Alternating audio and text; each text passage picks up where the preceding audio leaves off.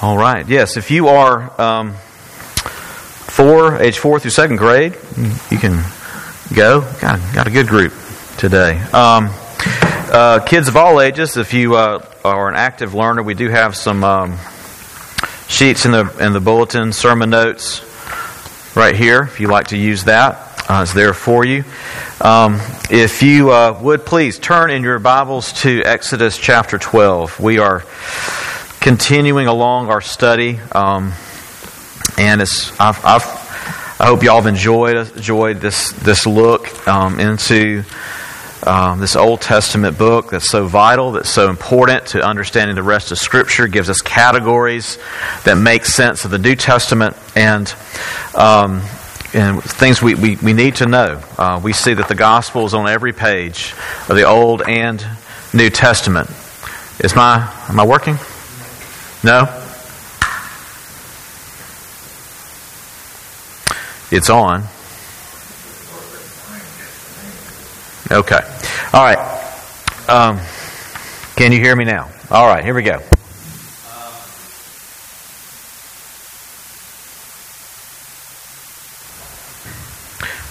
How about y'all bring me some batteries just to be just on the safe side in case this goes out.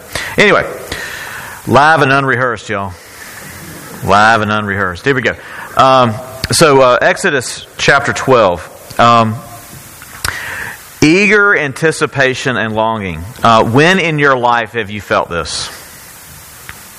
If you're a kid, um, you feel that every year.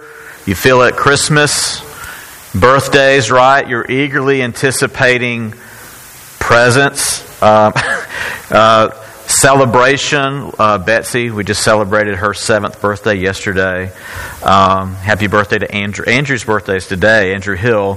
So, you know, we, we, we look forward to those things. Also, if you're a kid, you look forward to uh, to uh, Christmas break, right, which is around the corner.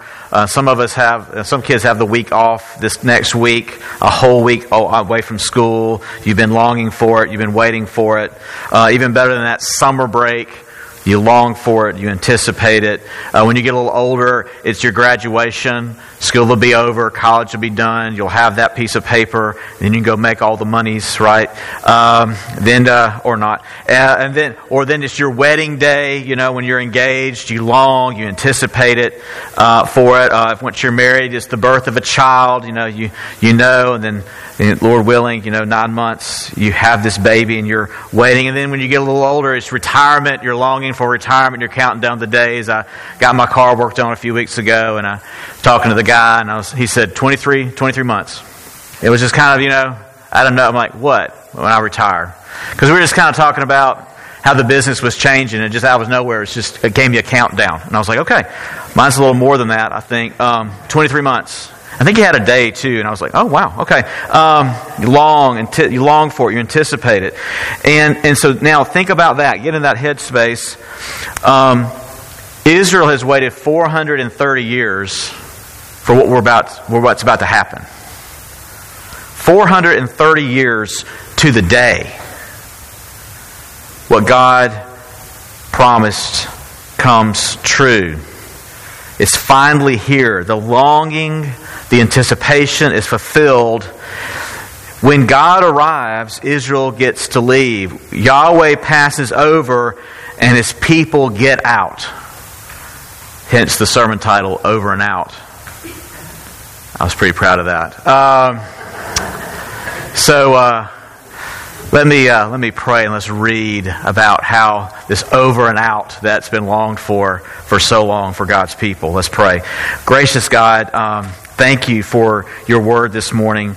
Bless us by it. Encourage us in it. Convict us where we need convicting, and ultimately draw us to yourself. Help us to find rest and comfort in you, in your faithfulness, in your love, in um, your power. We pray this in Jesus' name. Amen. Exodus twelve, verse fourteen. This day shall be for you a memorial day, and you shall keep it as a feast to the Lord. Throughout your generations, as a statute forever, you shall keep it as a feast. Seven days you shall eat unleavened bread. The first day you shall remove leaven out of your houses, for if anyone eats what is leavened from the first day until the seventh day, that person shall be cut off from Israel. On the first day you shall hold a holy assembly, and on the seventh day a holy assembly. No work shall be done on those days, but what everyone needs to eat, that alone may be prepared by you. And you shall observe the feast of unleavened bread. For on this very day I brought your hosts out of the land of Egypt. Therefore you shall observe this day throughout your generations as a statute forever. In the first month, from the fourteenth day of the month that evening, you shall eat unleavened bread until the twenty-first day of the month that evening. For seven days no leaven is to be found in your houses. If anyone eats what is leavened, that person will be cut off from the congregation of Israel, whether he is a sojourner or a native of the land. You shall eat nothing leavened. In all your dwelling places you shall eat unleavened bread. Then Moses called all the elders of Israel and said to them, Go and select lambs for yourselves according to your clans, and kill the Passover lamb. Take a bunch of hyssop and dip it in the blood that is in the basin, and touch the lintel and the two doorposts with the blood that is in the basin. None of you shall go out of the door of this house until the morning, for the Lord will pass through to strike the Egyptians. And when he sees the blood on the lintel and on the two doorposts, the Lord, Yahweh, will pass over the door and will not allow the destroyer to enter your houses to strike you. You shall observe this rite as a statute for you and for your sons forever. And when you come to the land that the Lord will give you, as he has promised, you shall keep this service. And when your children say to you, What do you mean by this service? You shall say, It is the sacrifice of the Lord's Passover. For he passed over the houses of the people of Israel and Egypt when he struck the Egyptians, but spared our houses. And the people bowed their heads and worshipped. Then the people of Israel went and did so, as the Lord had commanded Moses and Aaron, so they did. At midnight the Lord struck down all the firstborn in the land of Egypt, from the firstborn of Pharaoh who sat on the throne, on his throne, to the firstborn of the captive who was in the dungeon, and all the firstborn of the livestock. And Pharaoh rose up in the night, and all, he and all his servants and all of Egyptians. And there was a great cry in Egypt, for there was not a house where someone was not dead. Then he summoned Moses and Aaron by night and said, Up, go out from among my people, both you and the people of Israel, and go serve the Lord as you have said. Take your flocks, your herds, as you have said, and be gone, and bless me also. The Egyptians were urgent with the people, and to send them out of the land in haste, for they said, We shall all be dead. So the people took their dough before it was leavened, their kneading bowls being bound up in their cloaks on their shoulders. The people of Israel had also done as Moses told them, for they asked the Egyptians for silver and gold jewelry and for clothing, and the Lord had given the people favor in the sight of the Egyptians, so they let them have what they asked. Thus they plundered the Egyptians. And the people of Israel journeyed from Ramses to Succoth, about six hundred thousand men on foot, besides women and children. A mixed multitude also went up with them, and very much livestock, both flocks and herds. And they baked unleavened cakes and of dough that they had brought out of Egypt, for it was not leavened, because they were thrust out of Egypt and could not wait, nor had they prepared any provisions for themselves. The time that the people of Israel lived in Egypt was four hundred thirty years. At the end of four hundred thirty years, on that very day, all the hosts of the Lord went out from the land of Egypt. It was a night of watching by the Lord to bring them out of the land of Egypt, so that this same night is a night of watching kept by the Lord by all the people of Israel throughout their generations. And as the Lord said to Moses and Aaron, This is the statute of the Passover. No foreigner shall eat, shall eat of it. But every slave that is bought for money may eat of it after you have circumcised him. No foreigner or hired servant may eat of it. It shall be eaten in one house. You shall not take any of the flesh outside the house. You shall not break any of its bones. All the congregation of Israel shall keep it. If a stranger shall sojourn with you and would keep the Passover to the Lord, let all his males be circumcised. Then he may come near and keep it. He shall be as a native of the land. But no uncircumcised person shall eat of it. There shall be one law for the native and for the stranger who sojourns among you. All the people of Israel did just as the Lord commanded Moses and Aaron. And on that very day, the Lord brought the people of Israel out of the land of Egypt by their hosts. The grass withers and the flower fades, but the word of our God endures forever. I've got three things I want us to see. First, I want us to look at the memorial. The memorial. That's in verses fourteen through twenty-eight. Second, the moment. The moment that's been long awaited. The Exodus in twenty-nine through forty-two. And then finally, I want you to see God's mission in the last verses. And yes, I do like alliteration. Uh, the memorial, the moment, and the mission. First, let's look at this memorial. I love that. You know, this is so atypical. Um, if you think about what's happening, I want you to remember what is usually what's usually said. Remember what happened, right? But here, you notice what God's been doing. He's been saying this for a couple chapters. I want you to remember what I'm about to do. And he said that over and over again as he's talked about this Passover meal, these preparations they're to make, the lamb and the unleavened bread. I, it's important for you to remember. Remember what happened? No, remember what I'm going to do in the future. Um, it's important. He wants us to remember. Why? He wants us to remember. He wants them to know the truth of what happened. The truth of what happened, what actually uh, is going, you know, why this event is taking place. And, and and you sometimes you read this, and maybe, you know, when I was a kid, when I was younger, I would read this. Okay, you got to have the lamb, you got to have this unleavened bread. Why why the specificity? Why why the why, such a particular menu? Uh, could there be options there? Uh, is God just is this just to show that God's a very exacting God, a very picky God? Uh, sometimes we feel that way about God. No, it's all informative. It's all all tied to the reality of the event.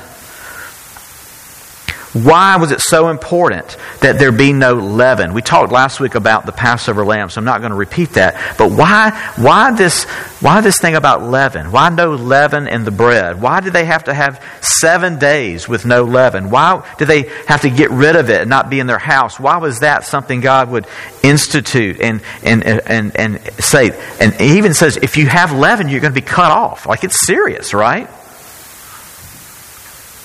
No leaven. Why?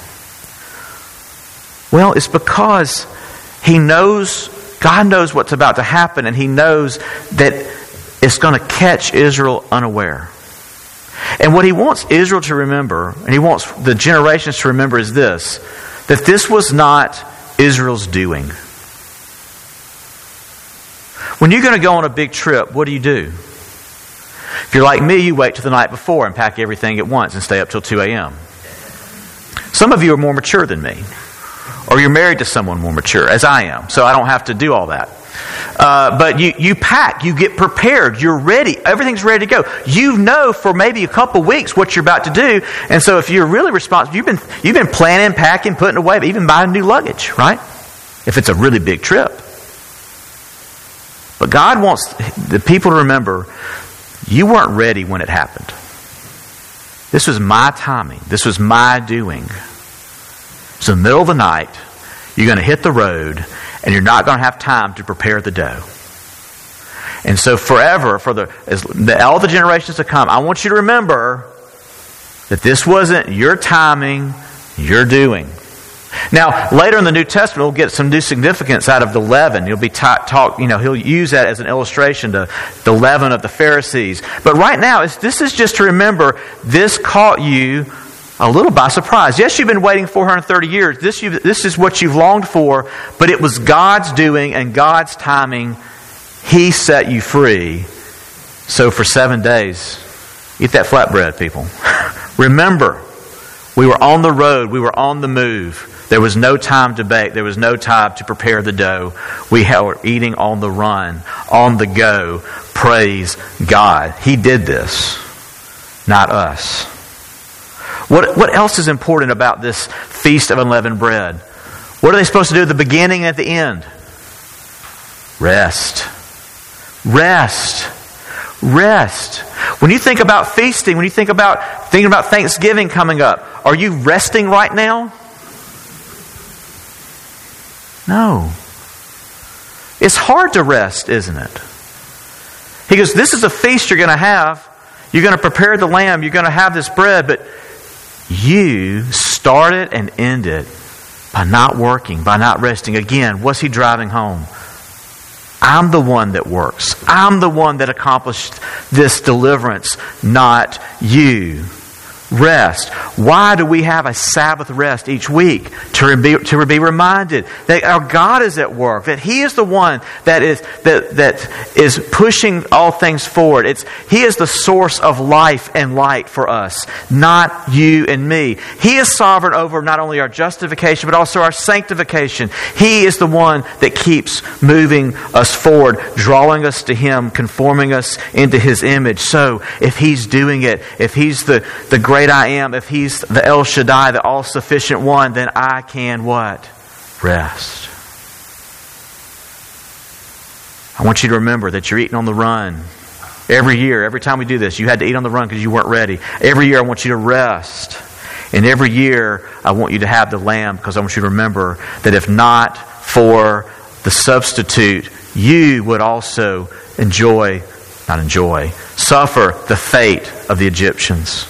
It says, again, we made this point last week, in chapter twelve, verse thirty, someone was dead in every household. And for the Israelite, it wasn't a person, it was the lamb. Judgment came, but the lamb, the blood marked. It's like, I'm looking to a substitute for atonement.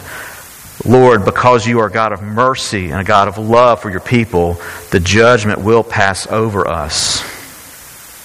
And He doesn't just want the people of this generation to remember as the years go by. He wants everyone to remember. You know, it used to be that, um, you know, pictures meant something. You know, when you ask somebody, what would you do? If the house was burning, what would you grab first? Well, it's the people and the pets and then what? The photo albums, right? The pictures. And now it's all the laptops that have all the pictures, right? But now there's a cloud. And if you want to know how a cloud works, I don't don't ask me. I you know, and I could find out, but now I've realized there's a limited limited space up here, and I've got to use it for the things I need to know. So there's a cloud with my pictures in it somewhere, right? Up there. Anyway, no, not really. I know it's not really a cloud, uh, but you know, but it used to be pictures were so important because there were people and places and events you wanted to remember, but also what? You wanted other, your children to know and remember. Like, this was your great-grandfather. This was where we were from. This is this was important. This this is where your mom and dad were married. This is, you know, this is someone who's not with us anymore, but they changed my life. And here, here's a picture. And I want you to know. And, and he says, this is for you and your sons that come after you, for the children that follow after you, to know who, what happened. You know, we see this principle again in, in Deuteronomy six. Uh, the great, the, the, as God says, He says, "You shall love the Lord your God with all your heart, with all your soul, and your with all your might. And these words that I command you today shall be on your heart. You shall teach them diligently to your children. You shall talk of them when you sit at your house, and when you walk by the way, and when you lie down, and when you rise." So not only it was the word, the law to be taught to the children, but this, this yearly feast, this yearly event points to God's goodness, His deliverance, that He is the one who did it, not them. He is the one who set them free through the blood of an atoning sacrifice. This is important. And what's the application? It's pretty obvious, isn't it? That as we as we think about as we think about our mission as a church, not only are we to think about those out there, but think about the young people in our midst, our children. The, the the fourth through second graders that are in there learning about God's Word. The children sitting here in the in the, in the pew, we want them to make sure they understand, not just that just that they sat through it. I remember sitting through sermons. We want them to understand. And sometimes you do have to sit through it, kids. I'm sorry. You're doing that now, some of you. That's okay. Uh, but I, I'm, I'm speaking life and, and the light of, of the gospel to you. And, and it's important that they understand. Talk to your kids about what they're hearing in church. Talk to them about what we do. Talk to them about what we're going to start in the next week with Advent. Why do we do that? Why do we light the candles? Why do we celebrate the way we do? Why is it so important?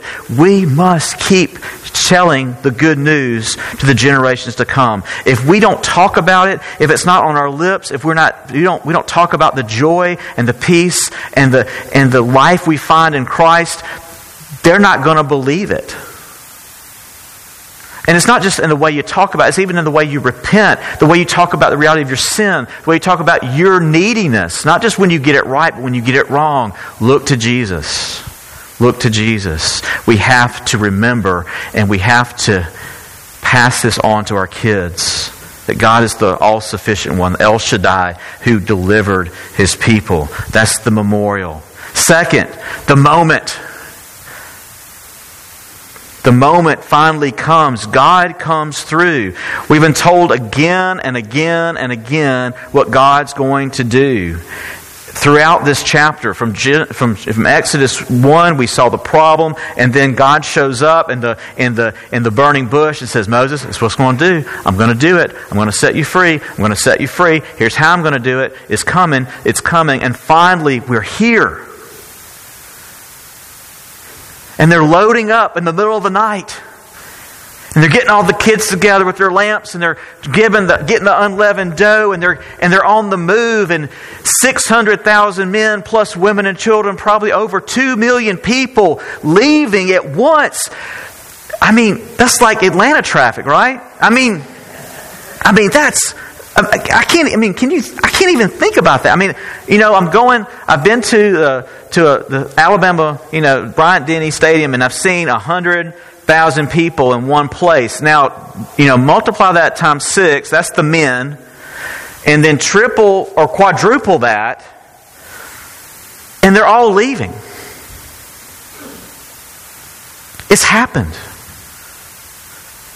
This this this Pharaoh has said, no, no, you know, yeah, I'll let you go if you stop this. I'll let you go if you stop the locusts, if you stop the plagues. And finally, he's like, go. And he does. He's not. He's not negotiating anymore. He's not saying just take the men or just take, leave the flocks. He says, take you go, take your women, take your children, take your flocks, and here, take our stuff too. Whatever you what, and he's like paying them to leave.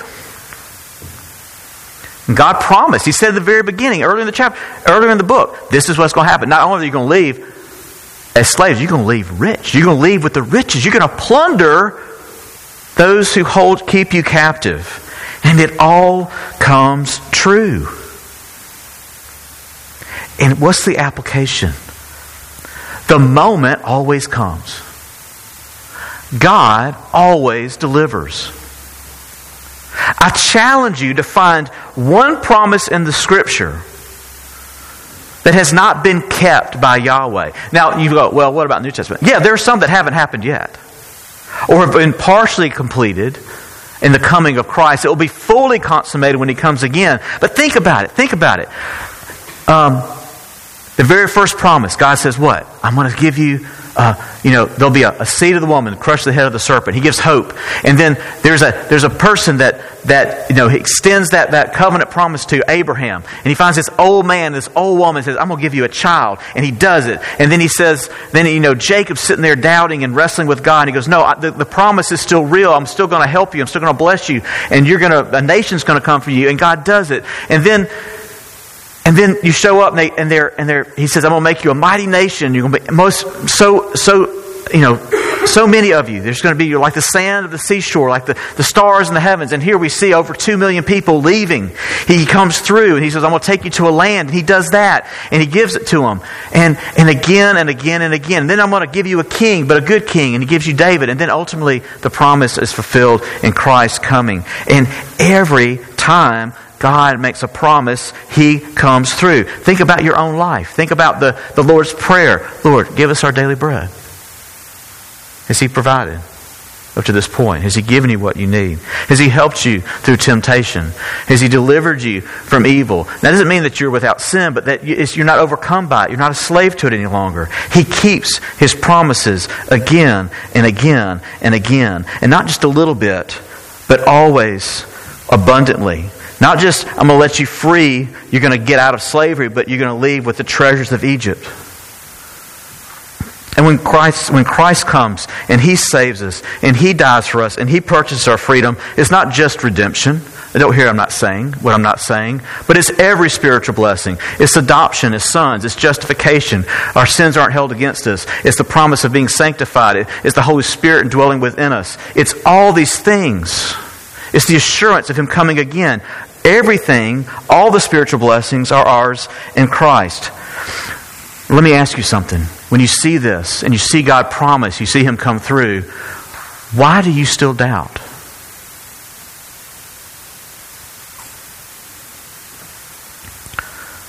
I still doubt. Sometimes life can be so hard and things can seem so dark. It's hard to see. It's hard to remember these truths. And that's what verse forty-two jumps out at me. It was a night watching of the Lord to bring them out of the land of Egypt. So this same night is a watching, a night of watching kept by the Lord, by all the people of Israel throughout their generations. I love that it's in the, in the middle of the night, in the darkness, that God brings them out.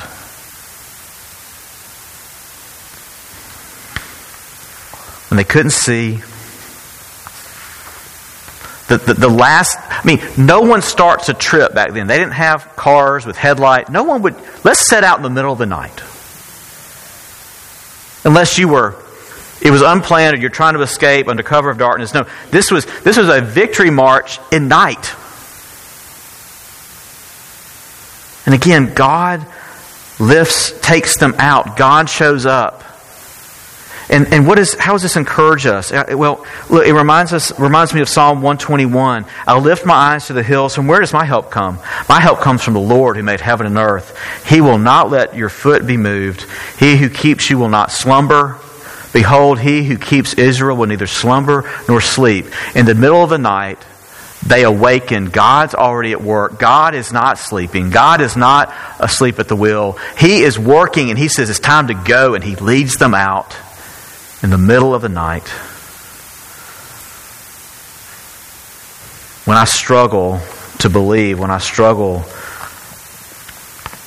when I doubt God's goodness, His covenant faithfulness, is one of those dark times when I can't see.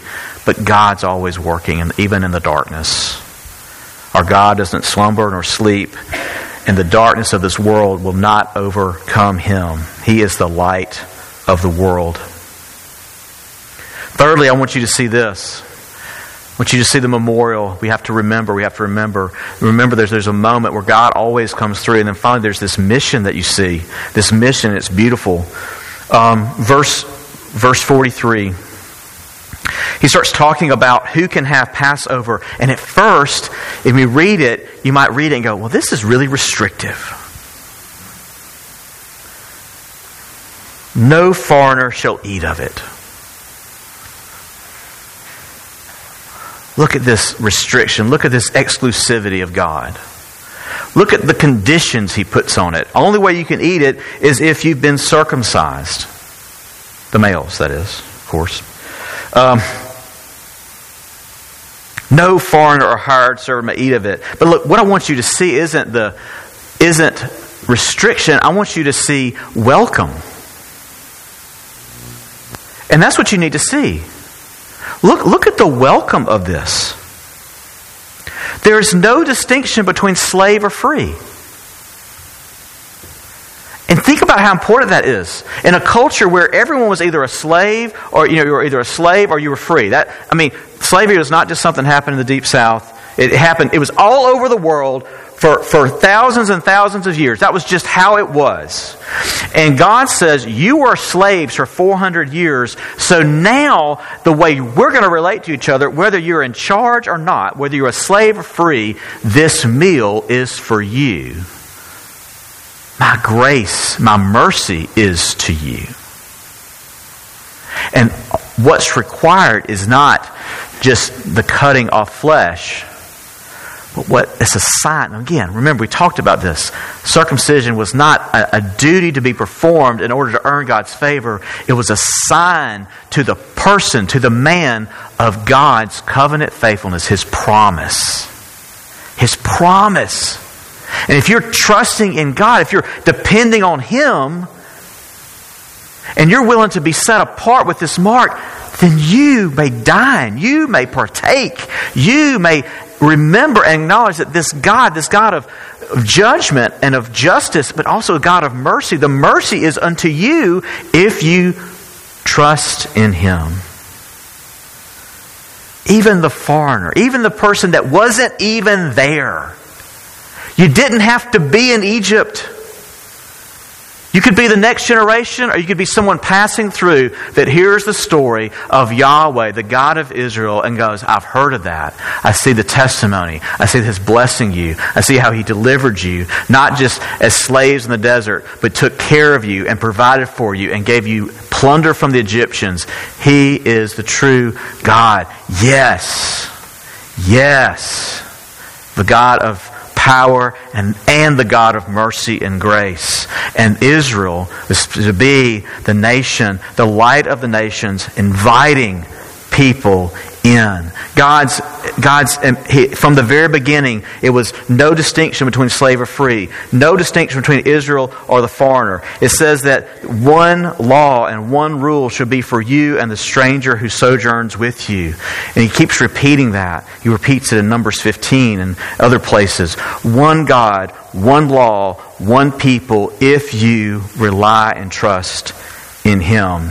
And you see that this comes true if you go up to verse thirty-eight when it says, and this is beautiful, a mixed multitude went with them. It wasn't just ethnic Jews. And you see that. You see that in this, this principle in Moses' wife Zipporah was not of Israel.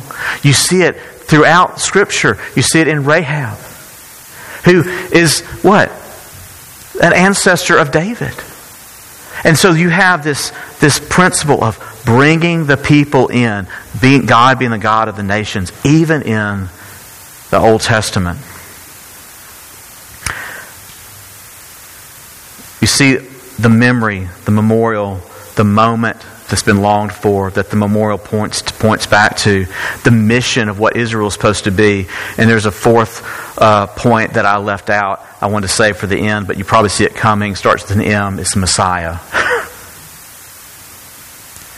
If you think about this, if you read this story, you realize, you know what? Israel really doesn't do its job very well. And Israel does forget. And, and and the moment doesn't have the lasting effects that they would hope. But it all points to the Messiah. At the very beginning, when God's talking to, to Abraham, He says, I will bless those who bless you, and him who dishonors you I will curse, and you... in you all the families of the earth shall be blessed. If Israel fails, how can that be kept? How can that be true?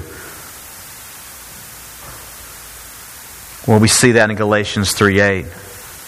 When Paul says, in the Scripture, foreseeing that God would justify the Gentiles by faith, preached the gospel beforehand to Abraham, saying, in you all the nations shall be blessed. It's through the, the child of Abraham, the seed of the woman, the child of Abraham, the descendant of Isaac, descendant of, of Israel, the descendant of David. It's, it's through Jesus. Later on, Isaiah, realizing the failure of the kingdom of Israel, the failure of Judah, he, he prophesies in Isaiah two, two through four, he says, it shall come to pass in latter days that the mountain of the house of the Lord shall be established as the highest of the mountains, and shall be lifted up above the hills, and all the nations shall flow to it. And many people shall come and say, Come, let us go to the mountain of the Lord, and to the house of Jacob, of God of Jacob, that he may teach us his ways, and that we may walk in his paths. For out of Zion shall go forth the law, and the word of the Lord from Jerusalem. He shall judge between the nations. He shall decide disputes for the peoples, and they shall beat their swords into plowshares, and their spears into pruning hooks. Nation shall not lift up sword against nation, neither shall they learn war any more. The promise is still there, the, the hope is still there, that through Israel shall come this the, the blessing of the nations. And then in Isaiah sixty, it ends with this. He says, Arise, shine, for your light has come, and the glory of the Lord has risen upon you. For behold, darkness shall cover the earth, and thick darkness of the peoples, thick darkness of the peoples. But the Lord will arise upon you, and his glory will be seen upon you, and the nations shall come to your light, and the kings to the brightness of your rising. And so people, listen, as we look at this and think about the memorial, and we think about the moment, and we think about the mission, Christ is the better Christ's coming is the moment that this moment points to.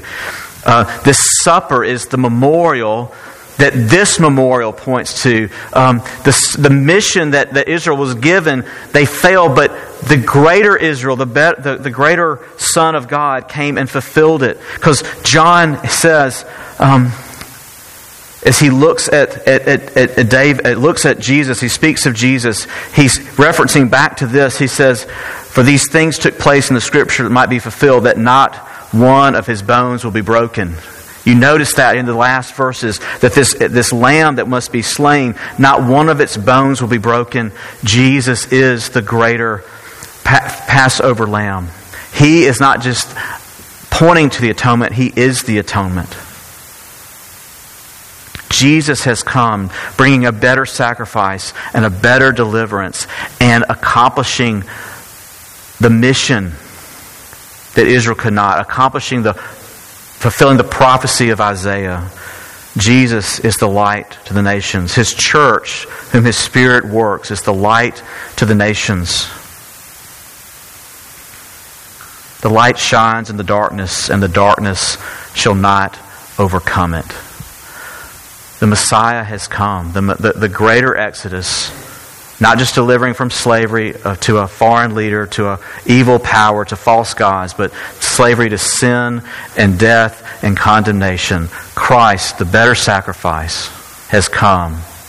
And we have here this, which is more than a memorial, but it is a memorial. It points us back to the reality. And you realize that, again, as weird as it was when God says, Here, here's this thing I want you to do, in remembrance of what I'm about to do, God does the same thing. Jesus does the same thing, doesn't he? He's sitting at Passover, this Passover meal that was instituted before the Passover happened. And the greater Passover, before it happened, God shows up and says, I want you to change it. I want you to do this, because this is about to be fulfilled. And as long as you gather together, I want you to drink of it and eat of it and know that the true Passover Lamb has come, that the true the, the mission has been will be accomplished, that light shines in the darkness and it shall not overcome it. And so,